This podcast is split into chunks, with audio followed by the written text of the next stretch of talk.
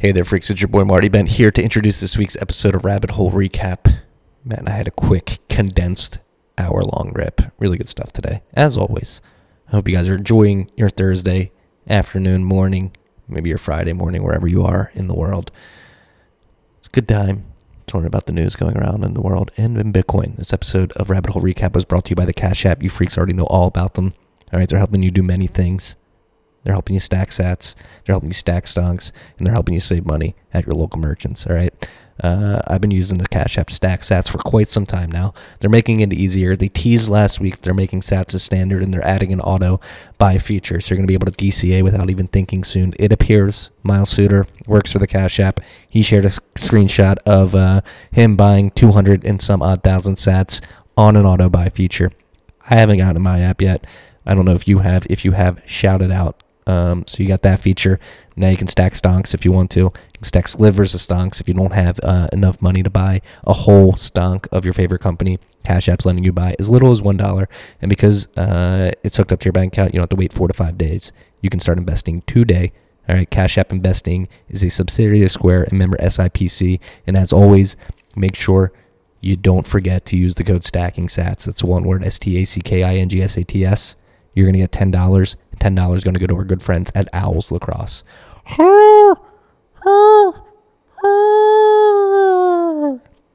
It's stacking sats, one word. This episode of Tales from the Crypt is also brought to you by our great friends at Unchained Capital. Capital, Unchained Capital. They've been with us for quite a while now, and that's because they're building dope financial services for Bitcoiners, financial and custody services. I actually uh, spun up a vault last week. The process uh, is easier than I remember it the last time I did it.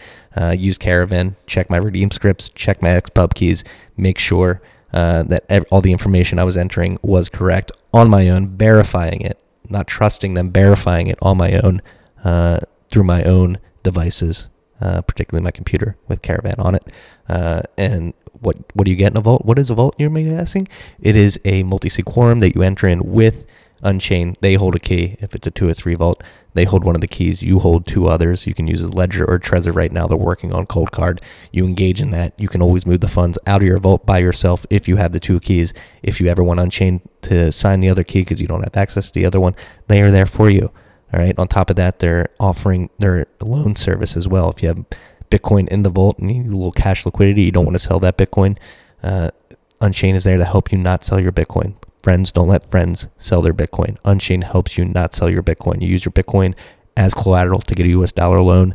Uh, you put that Bitcoin up again in a multi sig, uh, and then they send you US dollars to your bank account. You can not sell your Bitcoin as long as you're paying that loan back. You're going to be Gucci. All right. Go to www.unchained-capital.com. Check out the vote. Vote.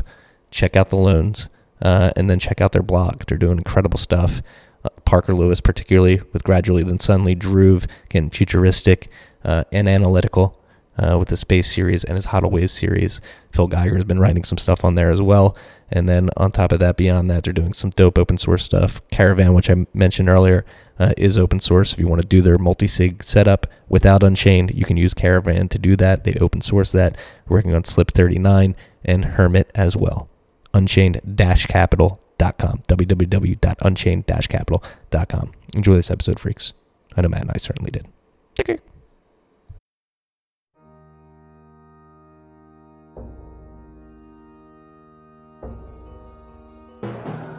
You've had a dynamic where money's become freer than free.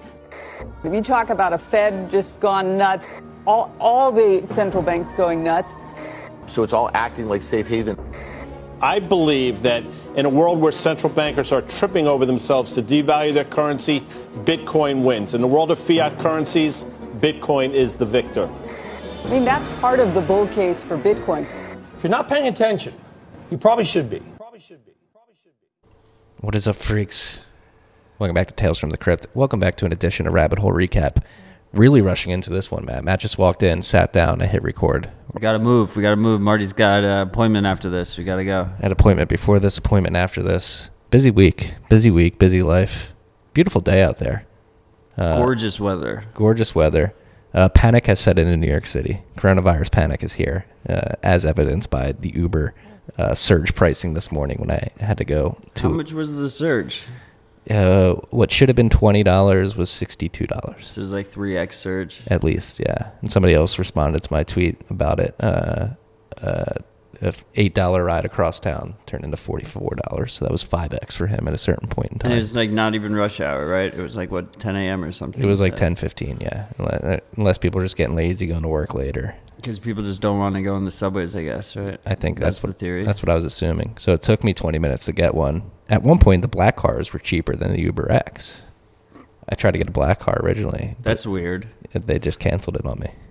Yeah, the black car was like fifty-two dollars. The Uber X was It sixty-two. was just a glitch. No, I think just people weren't looking at the black car, and like the Uber X had just surged so much. So should we be freaking out, Marty? Should we be freak- freaking out about Corona? Uh, eh, still very confused. Not ready to freak out. I saw a video of two of the people, two of the uh, people on one of the cruises that got quarantined. They were young, in their mid mid twenties, twenty five and twenty four, I believe, or twenty six and twenty four, and they were basically describing how they didn't even realize they had it, and they they tested positive for it. Um, so I think if you're young and healthy, They just have like cold symptoms or something. yeah, not even. She's the girl said she had a sore throat, and the dude was like, "I was shocked to see that I I tested positive." So like a bunch of us could have had it already and we didn't even realize. Well, that's what I imagine is actually happening. Because they're not testing anybody. No, like I think we've done 500 tests. CDC's reported 500 tests. China's at 300,000. South Korea's at 100,000. South Korea's been killing it with their drive-through testing. I think that's the coolest thing. Yeah, and Australia, for a country of 25 million, has 10,000. Uh, we're a country of 300. Ten thousand tests. Yes, 10,000 tests completed already. Wow. And we're only at 500. That says a lot. As a country that's almost, or more than 10x the size of, uh, of Australia. We have, uh, what is that? One, 1%, not 1%, half a percent. Half, Marty math, 10%, or 5%, excuse me, of those. That's my Marty math for the day. We're Uh, five hundred and ten thousand. Yeah, Yeah. it's 5%. I haven't been sleeping much. All right, give me a break. Uh, a lot to talk about this week. Good amount of stuff to talk about. Nothing too crazy, except what we're going to get to at the end. It's pretty pisses me off. I'm happy you put that on the list. I saw that earlier this week. Bullish week. Very bullish week. Um, before we get into the bullishness, let's talk about some cool shit. Uh, I retweeted it over the weekend and I followed along via uh, the Periscope, but unfortunately, I do not have a VR goggle, so I was not able to participate uh, in this uh, meetup. uh, I guess we, we'll call it. Um, but Udi, Wertheimer, and a few others have been doing uh, weekend get-togethers in virtual reality, uh, doing talking about Bitcoin stuff. And last weekend was the biggest meetup to date, and it was a very organized, well put together presentation by Adam Gibson on PayJoin. How Uh, cool was that? it was so cool. You like saw him in the front. You had like a presentation uh, screen, You saw all the attendees, like the- laser pointer. yeah, and it was like a theater setting, so all the attendees were sitting down in seats, watching, uh, raising hands, asking questions. I, I noticed Ben, the Carman, our boy Ben, asked a question towards the end there. Um, I think it was Schnorr related, but yeah, it's crazy. Uh, I thought it was funny. Someone, one of the attendants, was like, "Adam, you need to speak into the mic so we can hear you better." Such a weird, uh, like element to a VR presentation. yeah, I would like to have a, Like a virtual mic, you have to speak into like a virtual mic that's sitting on the stage. Do you have to, or is he just away from his computer mic? No, it wasn't his like computer mic. It was like the there was a mic at the front of the stage that if you spoke into that, like all the participants could hear you better. Whoa. Yeah. Holy shit. just seems unnecessary. Like the presentation person should just automatically be, Getting all the audio. yeah. It is crazy, though. Few, I mean, especially with coronavirus. Uh, The good site- graphics are still kind of questionable, right? Definitely, but um, they'll get there. It's like Nintendo 64 in the 90s. I almost bought one. Did you look? Have you looked up the prices? Uh, I have not looked at the prices, but I do want to buy one. Because for like the longest time, you needed one that was like connected to a gaming computer, and you had all these wires, and they were expensive, and the gaming computer was expensive, and the setup was complicated. But like now, um, Facebook, you know, bought Oculus, and they have the Oculus. I think the Quest, which is a completely standalone headset. I believe it's like battery powered, and it's got the controllers. So you just like install the software on the App Store, like the Oculus App Store, and it's completely standalone. How much is Um, and I think it I think it retails for like 400, but on Amazon right now because they're sold out everywhere, you have to pay like 550. There's a premium.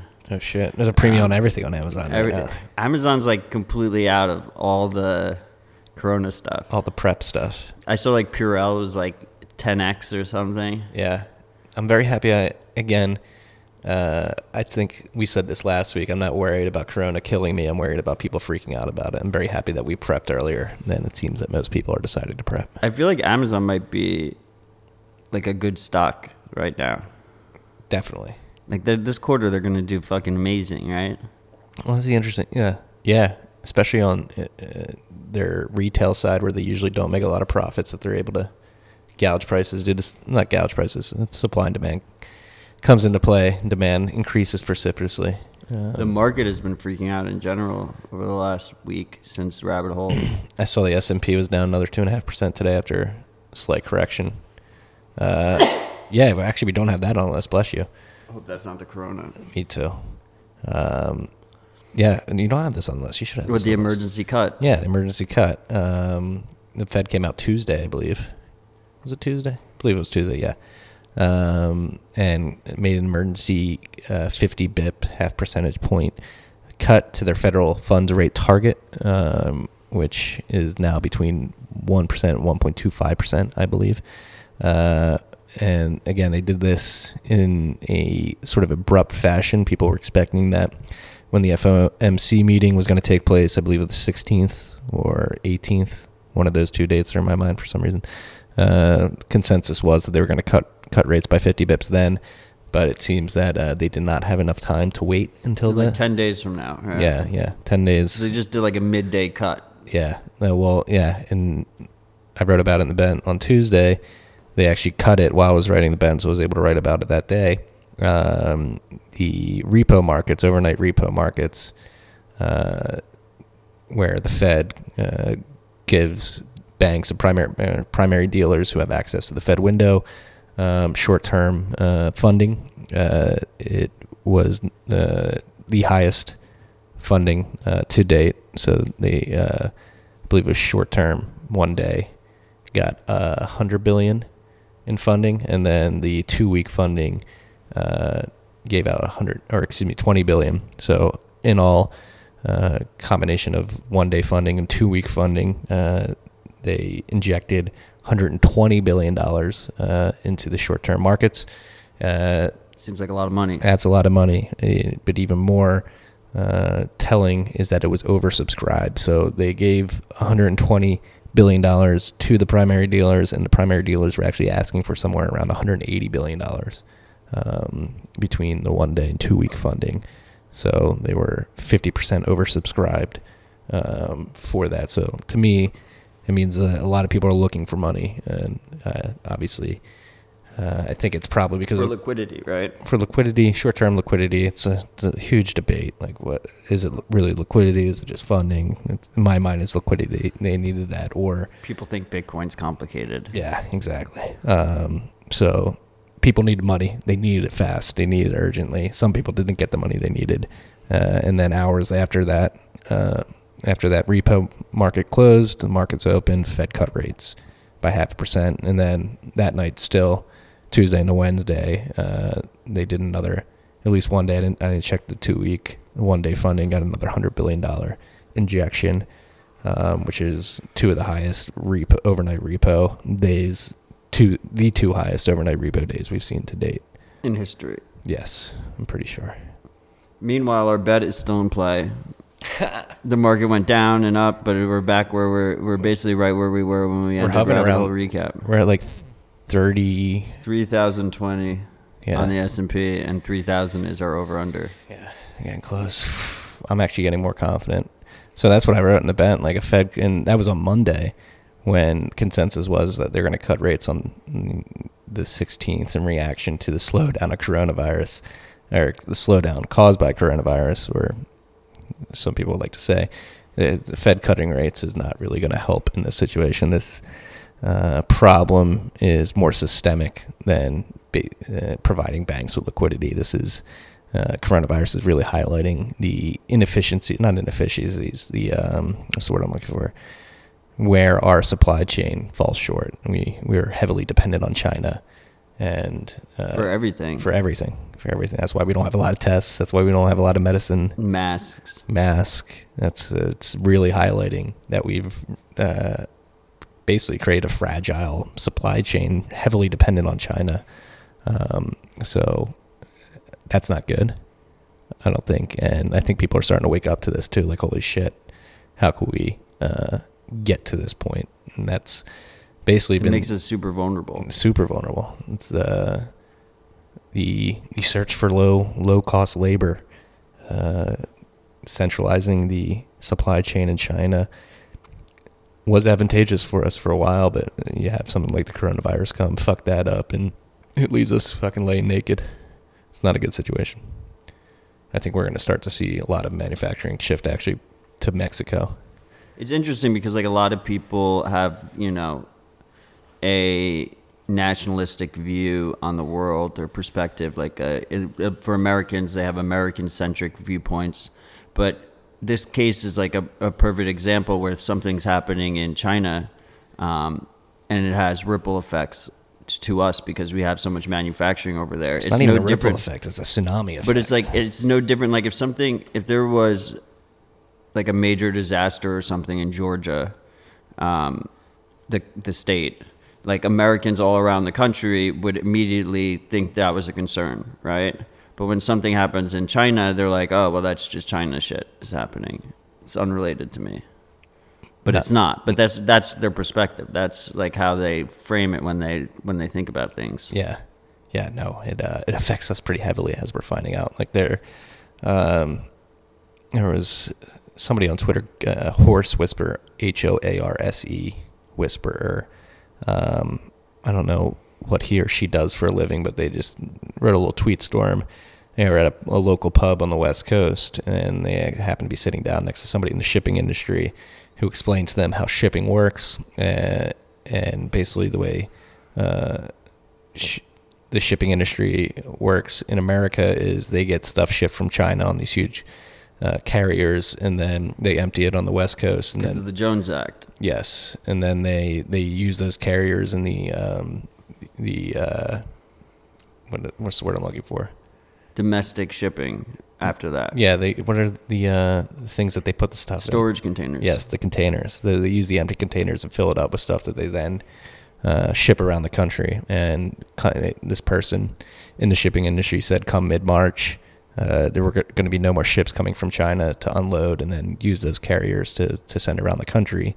Um, so we may see the, the full effect of this come next week, week after that, and in preparation for that. Uh, that uh, absence of shipping, uh, shipping companies were cutting workforces by up to forty percent, which is pretty pretty insane. So like, don't go crazy, freaks, but get a little prepared. Cleaning products, stuff like that. Fever medication, Yeah, canned food, frozen meat, baby formula. and it just it it you'll you'll get stuff that you'd use anyway, and you feel less panic because you you have um, a safety net. Yeah, Meanwhile, um, the S and P is down three and a half percent today, and Bitcoin's up four and a four point three percent, blasting through nine thousand dollars. Wait, but it was- compl- a safe haven. it was completely correlated last week though. Uh, it's uncorrelated, right, freaks? And that's like I had a bunch of people texting me. Shout out Lou. Shout out Buddy Loveless. He was texting me uh, charts like it's not cor- it's supposed, not supposed to be correlated to equities. It can happen. like, a- A couple days doesn't make a whole uh, a, a whole uh, investment case. Like right, it's not indicative of the the long term correlation to these markets. Yes, they may be correlated a, a couple days, a couple data points may correlate, but if you look at the overall trend, Bitcoin is very non-correlated to the rest of the markets. And it makes sense that in like market panic days, everything gets hit. Yeah, especially if people are if there's a flight for liquidity and people, uh, especially on the futures markets, Bitcoin futures markets, like they they've actually lost volume, and what I imagine is people pulling out their money from those markets, which are probably uh, on the riskier side of their portfolios to fund other um, other trades that that may need, may have needed some liquidity as the markets fell. Yeah, I mean, I would argue Bitcoin futures aren't really a safe haven asset. No, no, they're definitely speculative. Like the key, key the key properties that make Sats a safe haven to me involve self custody. the bearer asset that Yeah. nature of it. Um, yeah, and then on top of that, I wouldn't be surprised if a lot of retailers are overextended in Bitcoin and You see that fucking American Hodl tweet? how much He's like, I'm he's in. carrying like eighty thousand dollars worth of credit card debt or something. Yeah, yeah. And then like, did you read the comments underneath? I I It read was the so threads. bad. Everyone was like, "Oh, I thought it was just me." You know? Oh no, I didn't see that. Don't yeah, do don't that, go into debt. Stay humble. I seriously, and I, I I'm very proud because we do practice what we preach. Like I don't feel overextended at all. I feel very comfortable, even with this market downturn. Um, have enough cash on the sidelines. Uh, do not go into debt to to get into this stuff. Like, again, shit, like we you don't know. Bitcoin price movements are pretty erratic. Have been throughout time, and you you never know what's going to happen and when you're going to need. If you overextend yourself, you're gonna panic sell the bottom. You're gonna have to panic sell the bottom at some point. Yeah. So um, yeah, be aware. Do not go into crazy amounts of debt just for anything. Like, Credit card debt is so fucking high interest. Too. Yeah, yeah. If you, especially if you get over a certain point, if you get over like twenty thousand dollars, that interest rate jumps to like seventeen percent. It's one thing if you're doing like the like the student loan Bernie put or something, and you're just banking on the fact that he's, that he's going to get elected and remove your student debt. Those are it's low interest. You know, That's not happening anymore. pay your minimum payments. We got uh, we got senile Joe in for the Democrats. It seems. FTX called it ahead of time. Did it? Yeah. Um, On low volume, but still. yeah. Um, yeah. That was a. Uh, I didn't even. Luckily, Turns out the play on FTX was really to just short every single Democratic candidate. yeah, yeah, yeah. It's. I think. I mean, I don't see anybody. I don't see Joe Biden winning against Trump. Probably not. Which would be bullish for Bitcoin at least. Yeah. Why? y- You were telling me this yesterday. What's the, uh, the Trump's case for just that? inept. He's got they just they got too many things on their plate. Like the last thing they're thinking about is Bitcoin. Explain your Bloomberg theory too. I really like this theory. Well, the Bloomberg theory is the guy's worth sixty billion dollars. So if he's worried about a wealth tax getting passed by Warren or Bernie, and he at the time when he joined the race, it looked like Biden was. I mean, every week Biden has another flub or something senile ridiculousness happening, right? So he's like, I don't think they can handle it. They're not going to be able to stop him. I might as well spend five hundred million dollars to make sure the wealth tax doesn't get passed. Yeah, sort of torpedo Warren and Sanders, exactly. not expecting to win. just not pay the wealth tax. Yeah, right? Because what 500 million of of uh, 60 billion is is one one twentieth, so it's like less than a right. Yeah, one one twentieth. great math here at RHR. One one twentieth. It's less than a percent. But no, the- no, no. It's like three percent or something, right? Six hundred million is one percent, right? Oh yeah, so you're right. Yeah, yeah, Yeah, yeah. Um, and it's no, like but- nothing. It's the wealth tax. The wealth tax would have been what? twenty five uh, higher than that, right? Yeah, yeah, way higher. And it could have been yearly. Yeah, exactly. they Uh, got to nip that one in the bud. yeah. So So maybe it wasn't a complete lost cause for him, even though it looked really lame. Like he's like he spent five hundred million dollars. People he are got shitting nothing. on He him. won American Samoa. Like what the fuck? Yeah, that might be. Uh, but that was some 4D chess he might have been playing. Exactly. Let's spend this 500 mil, uh, to torpedo these campaigns, and I get to save some money in the long run. It's an Whatever. investment. It's all bullshit. That's true. Sats keep me sane. Yeah, it is bullshit. Like, just look at how old are these fucking people running our country? Super old. We need some younger younger blood in there. Trump's what, 75, 76? He's the youngest one, right? Bernie or um, Joe Biden, 79 Biden and Bernie are more more older. Are older. or older. Yeah, what the fuck is going on? People just think, just look at look at what's going on. It, it doesn't look great to me. Um, but what does look good is the stuff that's going on in Bitcoin. Dude, Whirlpool is fucking ripping it this week. Ripping. I don't have that on the list, but that's it's just been dominating my week. On Saturday, when I sent that tweet, that we set the SAT standard out. It had jumped 28%. By the time I tweeted that out, you were like, that's way too low. It's actually up another 10% from there. So it was at like 500 Bitcoin volume uh, at that point on Saturday. Where is it now? We're five days into March, and we've already hit the same volume that was in January, which was an all-time high when it hit in January. Boss. And uh, I saw, Five days into March. I saw TD Dev, um, or Samourai Dev, excuse me. I think it was T Dev. Are you talking Yeah. about the four percent of Yeah, the four mempool? percent of the mempool Whirlpool, That's pretty crazy. right? Fucking love that shit. Uh, maybe we'll get to that threshold. You know, people talk about, you know, they concern troll about fees not rising. Um, if you just have like steady coin joins happening all the time, uh, that creates a baseline fee pressure. Yeah, and then I had somebody concerned trolling that it's gonna like drive fees too high. It's like, what do you want? Like, are their fees too low? Are they gonna be too high? The market will find an equilibrium if people uh, think the cost of coin joining the fee at a certain point is worth it. They will do it. If it gets too expensive, they won't do it. And then hopefully. Things like Schnorr signature with SIG aggregation, which will not come in Bit Taproot, but hopefully later, um, would help with, with that as well, aggregating signatures. Yeah, I mean, I don't think that tweet was very, that was a concerned troll. I think it was just a concern. You know, like I think he was like honestly concerned about it, uh, which is like fine. Like but- fees will rise. That's what I've been telling people. I've been, I've been anyone who says like, oh, I'm worried about fees not rising to the thing. I was like, just honestly, just wait a year or so, and no one will be worrying about that. Everyone will be complaining about high fees. Like this whole idea that like the we're not gonna have we're not gonna have enough demand to drive fees up is I think completely short sighted. Uh, yeah. fees are gonna gonna go up substantially. especially if people care about their privacy. Uh, CoinJoin, Lightning, like you're gonna need you know open closed channels on Lightning. That's gonna have a steady supply of, of, of block space needed for it, steady block space demand. And then CoinJoins is a constant process, so um, and they're big transactions. Yeah, I'm bullish. Super super bullish.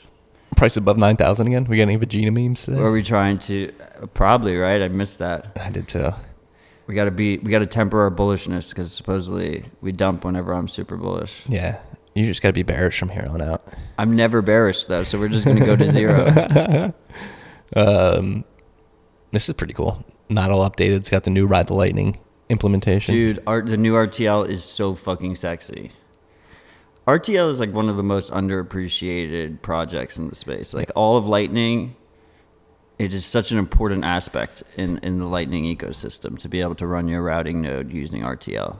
Yeah, so it, intuitive. it gives you an incredible dashboard to know exactly what's going on. Especially now, the new one is fucking sexy. Um, shout out to Suheb and team uh, building that out. Fucking crushing it, guys. Major respect. major respect. Another cool update. My node updated with Dojo support.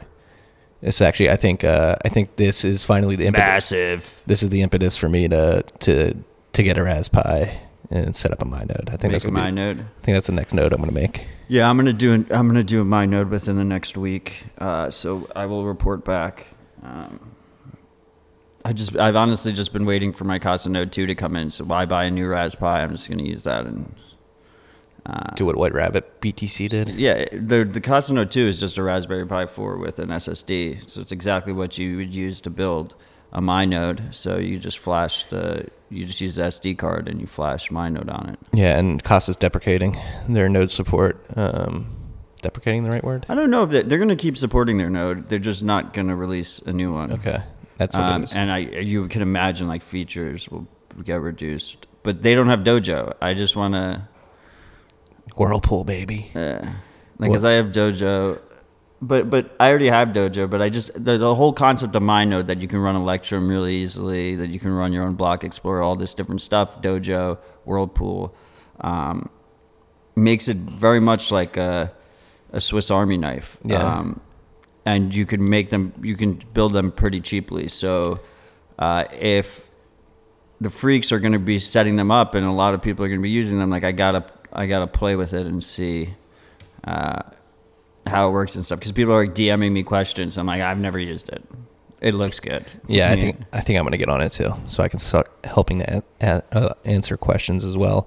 Um, I'm sticking with Casa though, they added support to Cold Card this week, which is pretty huge. Um, Yeah, so now in their multi-sig, you can use a cold card, a ledger, and a Trezor. Uh, so if you're in the three of five, you could separate them between different hardware manufacturers. Um, so you're less you trust each hardware manufacturer less if, if there's an issue with one device um, your whole setup isn't compromised Yeah. um, so pretty- just making casa just even stronger of a multi-sig service obviously with the caveat that they can see your balances um, the other thing uh, just a, just two quick things uh, Dojo is like awesome for Uncle Jim. This idea that you can just scan a QR code. So if you do run a dojo, like consider hooking up your friends and family with your dojo QR code so that they can run all their transactions through your node. Um, and then the other thing is, I promised the Ledger guys that last week I was going to mention that they supposedly on Ledger Live, they don't send your XPubs. They send addresses, individual addresses they query, which is better in terms of privacy than doxing all your future and past transactions.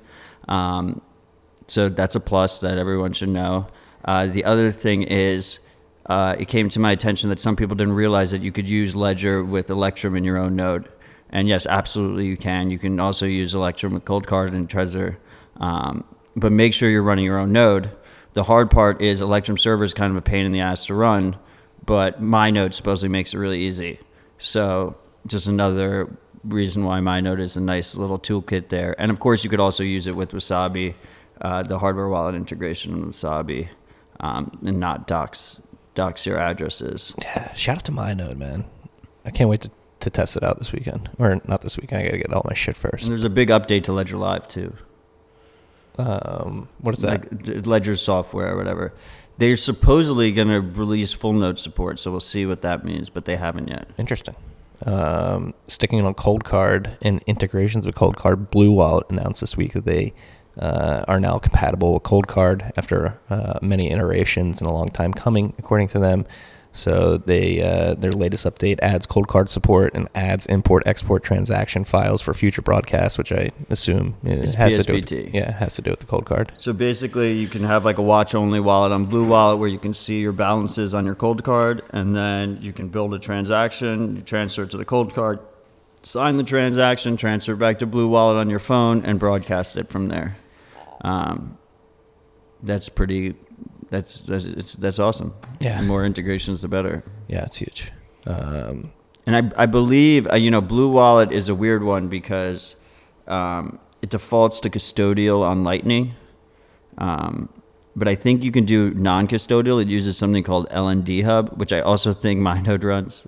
Uh, just keep coming back to that. Um, but the, the, the on chain portion defaults to non custodial. And I'm pretty sure you can put in your own Electrum server for the on chain. But if you don't, if you're not able to, just you know, keep in mind that if you're using their node, once again, you're doxing your addresses um, and your transactions to, in this case, Blue Wallet. But if you're not running your own node, regardless of what wallet you're using, if you're not running your own node, you're using someone else's node, and they can see your transactions. So always keep that in mind. Yeah. Beware. Beware, freaks. Um, you got after Black BlockFi this week. Put them on blast. Put them on blast. I gotta. I'm gonna push back. Explain why why I put them on blast. So they've been flagging wasabi deposits. Um, in their defense, they've been flagging them in the most friendly way possible. So they're like, send you an email. They're like, we know you deposited. Uh, we know you used wasabi on the transaction you deposited. Don't do that again. Like it's against our terms of service. Don't do that. But they haven't like frozen accounts or anything. Um, so plus on in that regard. Um, you know, BlockFi, I already had issues. The whole idea that you're, you know, you get interest on your Bitcoin and you give up custody, um, and you KYC with them for that process, uh, always rubbed me the wrong way. Just like not your keys, not your coins. The whole stay humble thing, like, you know, why do you want, like, how much Bitcoin are you going to keep in there? You know, are you really willing to risk it? You could lose at any moment. Um, but this really cements it because you know, I can't imagine the amount of interest someone would have to pay me to one, take custody of my Bitcoin, and two, basically force me to reveal all my past and future transactions to them because I'm not allowed to use CoinJoin if I use the service, right? Yeah. Um, like it, like I just would never use a service like that. That would never even cross my mind. Um, one uh, one caveat to keep in mind is that pretty much every transaction I was sent um, that got flagged was when Wasabi was using the old fixed fee address, except for one, but it was part of a group of five UTXOs that four of them had used a fixed fee address and one was more recent. So like a lot of these UTXOs were like deposits that people deposited like six months ago and they just got emails from BlockFi about. Um, so it'll be interesting to see that now the fixed fee address is removed. Now that people are using Whirlpool and stuff, are they still going to keep flagging things? Like obviously you can still see coin joins on chain, but it's not as rubbed in their face because you don't have this immediate proximity to the fee address. So it should be interesting to see um, how it plays out. But like, you know, I mean, you should operate under the assumption that if you if you do if you do coin join, um, you might not be able to send it into certain KYC compliant entities. Um, but as far as I'm concerned, like that, I've never have any intention of like the only time I ever touch KYC is on the onboard, and that's you know you just buy and withdraw um, which is still not ideal. But like the whole idea of sending into like KYC services and stuff doesn't really appeal to me. Like I have no desire to to use those services. And long term, if we can't just spend Bitcoin um, without like doing like heavy chain analysis on everything, like Bitcoin's gonna have a lot bigger issues on their hands um, than than whether or not you individually can spend your coins. Yeah. One thing I wonder about the flagging of this stuff too is whether or not, um, like if they do flag it, is it just like a checkbox that compliance has to check off? They ask you like, "What are you doing?" and you can just be like, "Hey, I'm just using it for privacy." Yeah, I think a lot of them like they just need a response from the user. Um, you know, we're also seeing cases where um, people pull from certain exchanges, and on the withdrawal side, they get a question. You know, were you was using Wasabi? Why were you using it? And they might just need need you on the record saying, you know, that you're using it for privacy. Um, but like you know, that's also a concern of mine. Like if I, uh, if if if you can't, um, you should operate under that assumption that you could be cut off from these on ramps at any point. Um, this is one of the reasons why I believe in dollar cost averaging and not short term trading because you can't, um, you never know when the time might come where. Uh, you know, Mnuchin might do something or whatever, and then everything just gets cut off for you, and you're not able to get back into Bitcoin. That'd be my biggest fear.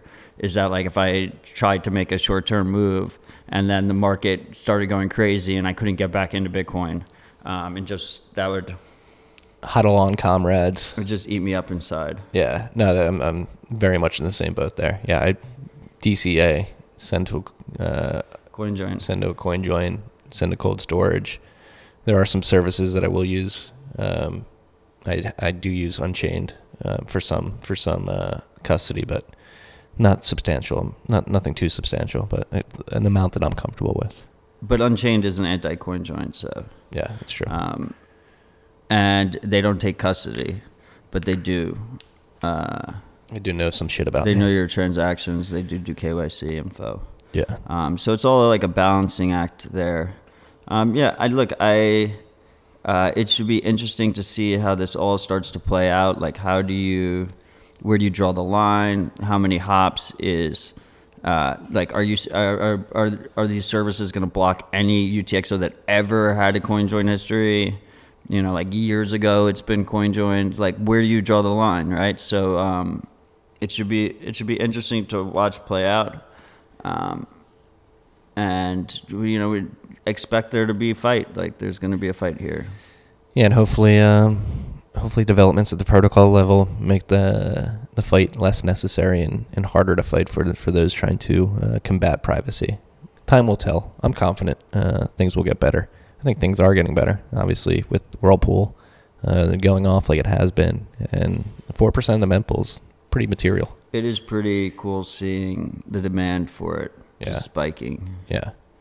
UX, um, UX provided like yeah, make it easier. People will come, build it, and people will come. Exactly, it's all about the UX, man. You got to make it. That's what Signal has showed us with like encrypted messaging, versus something like PGP. Yeah. Um, like people just want a nice, easy UX. Yeah, people are lazy.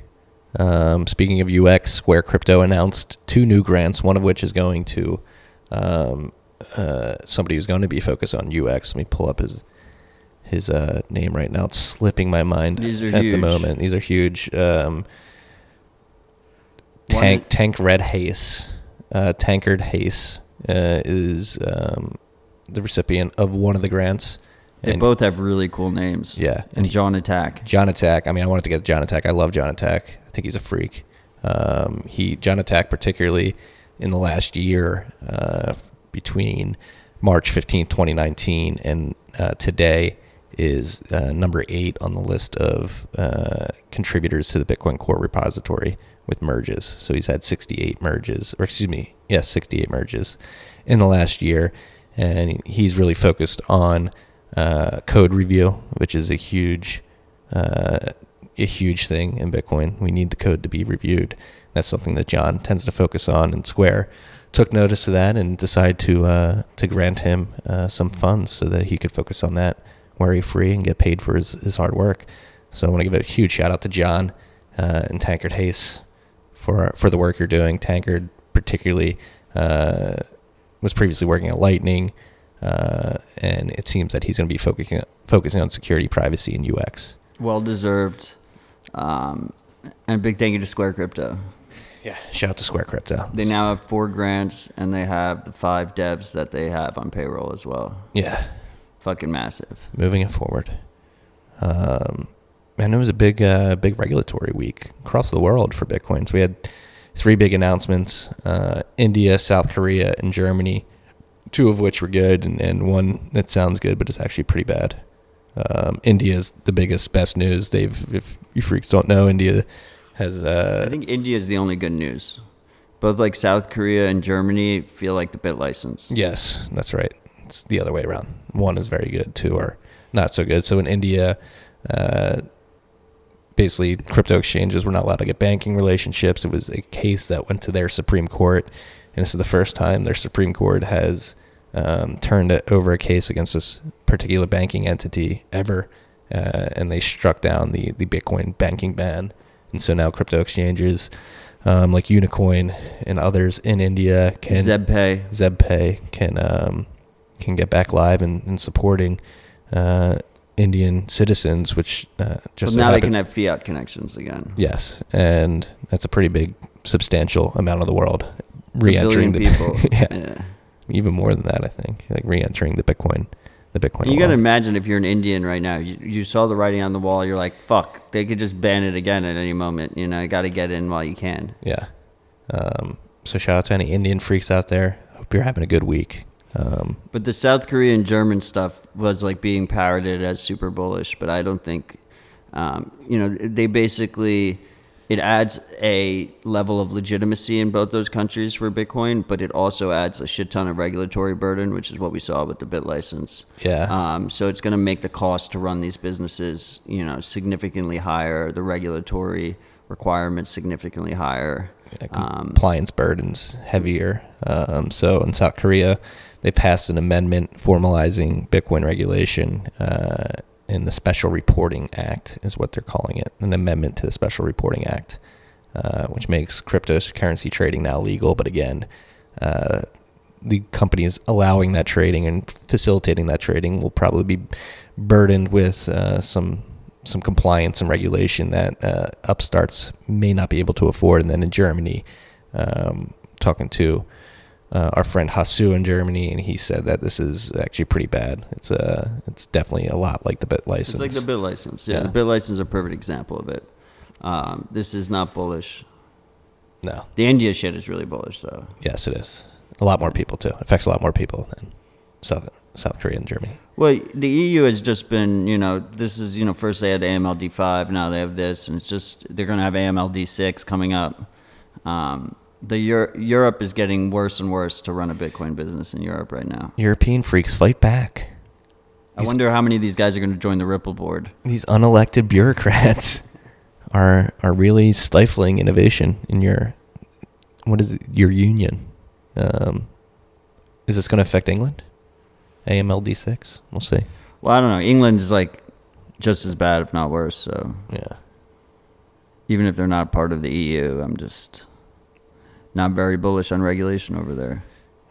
Why? I'm not very bullish on American regulation either. You know, Yeah, did you see that? You don't have this on the list either. The uh, the IRS um, met with CoinDesk or Coinbase, excuse me, Coinbase, Ripple, Chainalysis. chain analysis, and Chainalysis, and CoinSquare, which is an ATM provider, I believe. But Jack Dorsey was there too, right? I think that was a different meeting. That, and I don't know if he was definitely there, but FinCEN met with. I think that was a meeting with FinCEN. FinCEN met with uh, some power brokers in the industry. Apparently, that's Steve Steve Mnuchin, Butts, and Krill. Know, Uh, maybe I'm wrong. Maybe the Trump administration like drives us into the fucking into hiding. Hope not. I still, I'm still going to go with. I think they're inept. The longer Bitcoin lasts without major crackdowns um, in big countries, uh, the stronger it becomes and the harder it is to stop it in the future. Yeah, and uh, Biding our time. and the more people take their UTXOs into their own possession, the harder it is going to be enforced. So if you're sitting there at home with uh, a bunch of Bitcoin on an exchange uh, and just nervous about sending it to a personal wallet, and you want to help the long-term survivability of Bitcoin, think about taking possession of your own keys, creating Take your own keys. Take custody, then learn how to use your own full node with your keys, and then consider CoinJoin. yeah, Um, these are the steps, and it is it is a social thing. The more you know, the more people that take these steps, the stronger Bitcoin becomes as a whole. Um, yeah, and it's it doesn't uh, just help you; it helps Bitcoin as a whole. And if, if it helps Bitcoin as a whole, it should help number go up, which also helps you. Yeah, it's uh, the beautiful feedback loop. And as we've been talking about this whole episode, the, the tools for you to take the stuff in your possess- possession and use it in a more private and uh, more sovereign way are, are being built, and they're they're getting better every week. Um, and so this is another thing, like talking about like seeping Bitcoin into American culture, particularly, uh, came out in Bloomberg and CoinDesk this morning that a New York power plant uh, is mining fifty thousand dollars worth of Bitcoin per day. I believe they have seven thousand machines that can consume fourteen megawatts of energy a day uh, up in the Finger Lakes. They said what, like five and a half Bitcoin a day. Yeah, about five and a half Bitcoin. Um, and this is, I think it's Greenidge. Greenidge is the power plant. They've been Isn't it around. Green Ridge. Green Ridge. It might be. I think Um, you spelled it wrong on the bend. no, I think I, I think it's Greenidge. Oh, you're right. It is Greenidge. Yeah, Greenidge. Um, and they- Weird name. weird name, but they uh, they have a power plant up in again the Finger Lakes uh, in upstate New York. Nat gas. Was formerly coal, transitioned to nat gas, and and is a a beaker plant, a peaker plant, excuse me, I believe, uh, that services its local grid. Um, and I think the the highest demands are in summer and winter when people need to cool and heat their houses. Would you call it a beaker plant?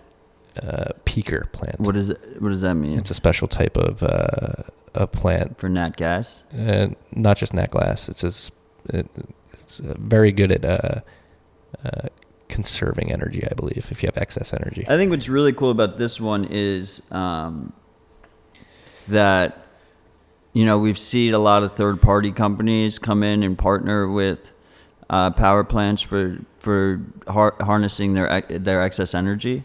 Um, this is one of the first big cases, at least in America, where we've seen them do it, uh, where the power plant's doing it in house. It's not like a partnership. Yeah. It's not like they're leasing out. It's not like they're just selling a contract for cheap excess electricity. They're actually mining it themselves. Yes, and Huge step forward in that regard. so the plant is getting there is like an upstream provider of the natural gas, but the plant historically has provided uh, created the service to provide that gas to their local grid. And what's beautiful about this uh, this story, um, which CoinDesk highlighted, is that the the plant would be shut down for most of the year um, because there was just n- no one to consume this energy. The demand was so low. Demand was the so winter. low. So the fact that Bitcoin mining exists and they're incorporating it into their plant allows them to uh, keep the plant up and running year long, which means people are still employed, which means the, the leveling out of the, the grid and um, and the energy distribution is getting more efficient, and it's just a win win win all around. Uh, if, if Greenidge is able to uh, hold on to their Bitcoin, some of their Bitcoin, um, and doesn't have to liquidate everything they mine, and they're able to hold on through a bull run, it could be pretty lucrative for them. Um, Richest power plant in the world, possibly. potentially, we shall see. Um, so shout out to. I like to think they're hodling it. I, I would like to think that too. They definitely have to sell some, I would imagine, uh, to cover expenses, to pay for the gas that they're receiving. But um, uh, it is beautiful to say. Like I said at the bet this morning, do you hear the buzzing? Can you feel it in the air? That's Bitcoin mining coming to America, and this is going to help balkanize hash production and distribute gl- mining more globally. Uh, Brad Glaringhouse was was attempting to shit on Bitcoin mining and like Garlinghouse, Garlinghouse, whatever his fucking name is, Mr. Ripple. Mr. Ripple. Um, That's what he does. He goes around the world just shit, you know, doing like alarmist climate stuff. Yeah, so it's the dude that was Bitcoin. fucking at the IRS this week. Fuck this dude. Um, yeah, and uh, people we are see you, Brad. people are still very confused. Uh, like the the quote in uh, Bloomberg was like uh, the amount uh, of energy being consumed by the Bitcoin miners is enough to power eleven thousand uh, houses, uh, the equivalent of eleven thousand houses. And um, Christopher Mims from the Wall Street Journal came out. and was like, oh, "Is this the best use of this energy?" It's like, well, nobody else is using it. Like, if you're paying for it, it doesn't matter. Like, if if there was better use for that energy, people would buy it uh, and price out Bitcoin miners. Yeah, you've become like uh, I've noticed you've become like uh, Bitcoin is bad for the climate change reply guy lately. Like Yeah. every time I see a, a poor take on it, I like scroll down. Like I'm like, oh, should I reply? I'm like, oh, Marty already replied. Keep up. Bitcoin is the real Green New Deal. And then uh, Pierre made an interesting point too. He's like, also like, fuck you. Uh, there's eight million households in New York. Like you're going to talk about eleven thousand. right. And yeah, that and again, like Bitcoin mining is allowing that uh, that facility to stay up and running year year round, keeping jobs um, there too. I'm not sure how many jobs. May not be too crazy, but at least some people uh, have some job security because of this. Um, so yeah, I expect more of this to happen throughout the country, and it should be good. If you care about America, you should support Bitcoin mining. Yes. And so a lot of people, like Brad Garlinghouse, whatever his fucking name is, uh, they fud about China uh, having a bunch of the hash power geographically located within their borders. Uh, I'm not so worried about the geographic distribution of the hash power anymore. I'm more worried about the the supply chain of the chip producers. We need a foundry here in America, here in North America. That is what I'm going to be pushing for. Uh, Maybe Corona will help with that. I think so. I, it seems like again, I said it earlier. It seems like Corona is really having people wake up in a lot of the supply chain. I think Mexico's uh, having a huge boon because of the trade war and now Corona. Um, American producers are are wisening up, like, hey, maybe we should bring some of this closer to home within North America's boundaries. And again, we're not nationalists here. We're, we're just trying to be practical, right? This, is, this makes sense. Yeah. Um, do love, yeah, I love America. I do think it is uh, falling into uh, dystopian tendencies, um, but I do have hope that freedom will prevail, and the idea uh, that American was founded on, that America was founded on, will survive and will prevail at the end of the day. But we do have to fight for it. We have to stand up and speak up for it. Yeah, talking about uh, dystopian tendencies, as you so eloquently put it, uh, we have the Earn It Act that is being proposed in front of U.S. Congress.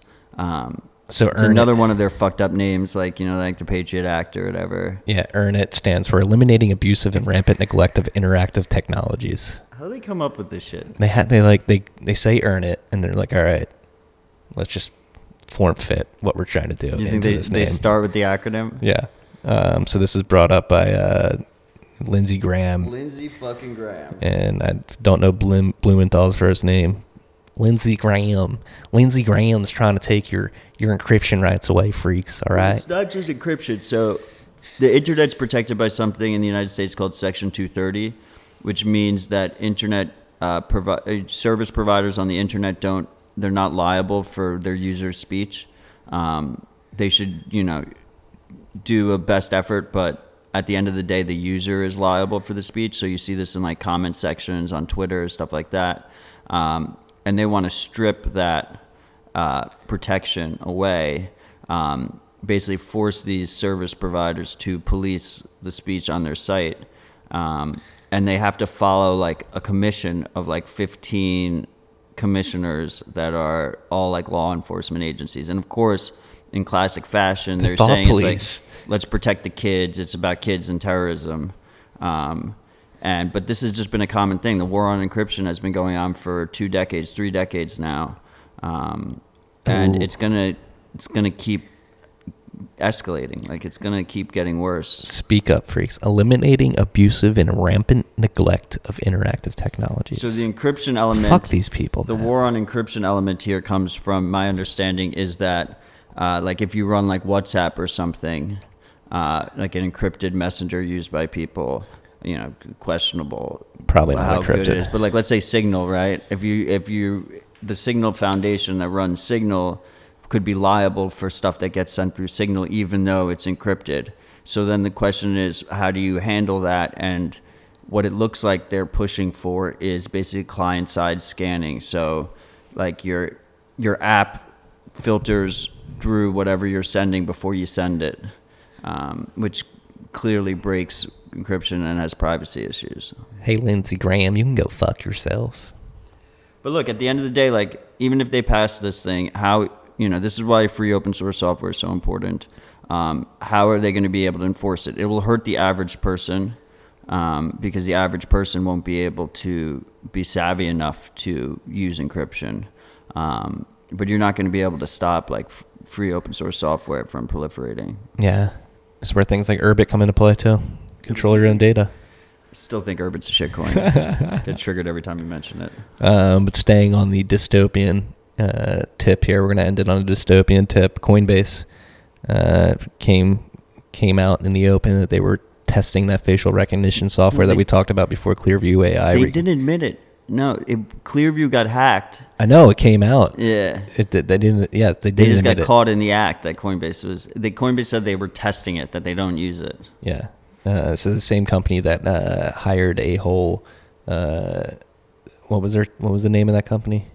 The the, uh, the company that helped like jail dissidents and Neutrino, right? yes, Is yeah. the chain analysis company, but it was started by hacking team or something? Hacking that? team, Hacking team. right. That's what it was. Uh, same guys. Then started Neutrino, yeah. not to be confused with So client side filters. if you didn't have um, reason enough to delete Coinbase, they're they're trying to face fuck you. This is so fucked up because it's like it sits outside the purview of the law because it's a private company. Uh, but meanwhile, Clearview partners with all these law enforcement agencies. Um, and obviously, they can't keep their information safe because their whole client list got hacked. So, um, all this data could easily fall in the wrong hands, whether they're a customer or whether they get hacked. Um, it's fucked up, and they and they they pulled all the all the photo information. Is all from like public profiles on Twitter and stuff and Facebook. And Venmo is a big one, which no one really thinks about because your profile picture is public and it's connected to your payment methods and stuff. Um, so yeah, slowly going down that path. It, it it's it's here now, and it's not going anywhere. So the cat's out of the bag. We're gonna have intense facial recognition all all around us. You're always gonna be watched and tracked. And If you didn't have enough reason to get face masks, face masks because of the coronavirus, uh, we're face fucked in many ways here. you can't even get a mask if you want a mask right now. Did you see Brian Armstrong's thread from yesterday? Did you see my comment to Joe? Joe Weisenthal? Yeah. No, what was it? I didn't actually read Brian's thread because you know fucking whatever. I've been reading his bad takes for way too many years. Um, but uh, Joe is like, it's pretty amazing that probably the most preeminent Bitcoin company doesn't think that Bitcoin will be the the chain that succeeds or the token that succeeds. And I commented underneath, I was like, Joe, this is already priced in. And they're not even a preeminent Bitcoin. I mean, they're one of the most valuable Bitcoin companies, and, and and Coinbase wouldn't exist if it wasn't for Bitcoin. Like Bitcoin is its whether they want to admit it or not, it's their golden goose. yeah. Well, the the and he was making a huge thread on analogies, built on analogies with the the ex, expansion of of the browser and the internet, particularly, and really didn't even touch on like the underlying protocols.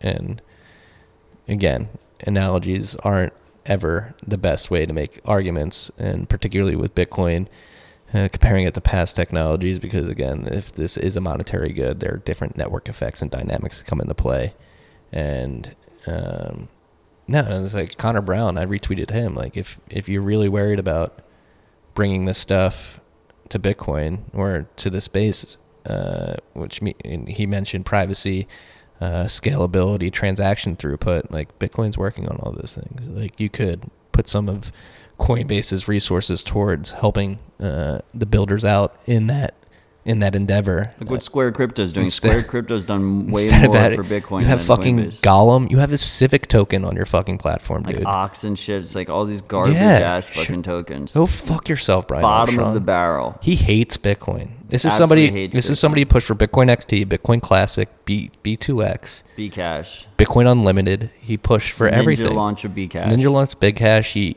he. I. People yell at me when I call people enemies of Bitcoin, but I do uh, earnest like Bitcoin hurt Brian Armstrong's feelings at one point, and he's he's like on an uh, like a vendetta. He's just a hater. He is a big hate, and it, it blows my mind, dude. Like you, you could profit from this into perpetuity with the position that your company's in, but you, you just like like to be all hand wavy, like oh, oh, maybe the best hasn't come yet. The good news is that we have companies like Square, Cash App, we have River Financial, Bull Bitcoin that are like showing how it should be done. Yes, Um, and they're nipping at their heels. So, uh, you know, Coinbase isn't going to be long in this world if they keep it up the way they're going. be aware, Brian. Be aware. Um, just to wrap it up, I mean, I, we, we got to go, right? Uh, And we got like three, four minutes. I have a couple things I wanted to touch on. Uh, first of all, we kind of butchered the explanation of Suredbits' uh, discrete log contracts. Uh, so you had them in the studio this week, so everyone should go listen to that. Definitely go listen to that. They explain it way better than we did. I'm like a half an hour in or 45 minutes in. Um, so go listen to that. Um, the other thing is, uh, I wanted to do a quick shout out. We don't have any shout outs. no shout outs. right? No shout outs this week. Get on that, freaks. Let's get some shout outs next week. I love the shout outs. Um, I wanted to give a shout out to Sphinx Chat, which we've talked about in the past. Um, it seems like they're they're rolling out more more test uh, access for users. So if you go to sphinx.chat, you can do that. And what's really interesting is now it's officially known. Um, each you know, so it's a chat app where you can send lightning payments between users, and every message is actually a one sat message. Um, and not only can you send regular payments through it, you can also subscribe and send subscription payments through it. And what's really cool about the implementation is usually for a Lightning app like this to have um, basically seamless UX and like very user friendly UX, like it ends up being custodial. But what they did is everything is is run in the Nodal cloud. Um, so each user has their own Nodal instance in the cloud that's running their own node that's running, and so it's like a hosted node instead of custodial, which I think is really cool. Um, you know, obviously has its own trade offs. There's still trust involved there, but it's a pretty cool setup. It's badass. Yeah. Shout out to Sphinx. Um, Sphinx. Sphinx. Um, I'm trying to think. Of, yeah, things are getting frothy. Uh, coronavirus is a black swan. You were skeptical if it was a black swan, and I think it's a very big black swan. Um, It's not. Pri- it's priced in already, Marty, isn't it?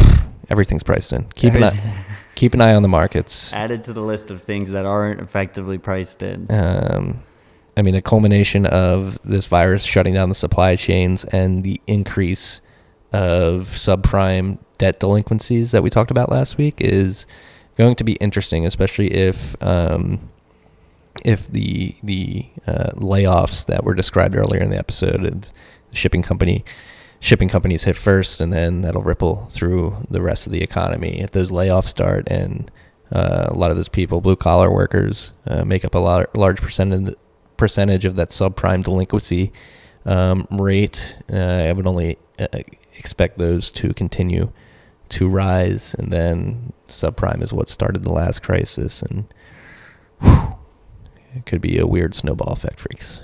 Yeah, I mean, it, I, I've thought we've just been sitting on a house of cards for the last five years. So um, eventually the cards will fall. Who knows when?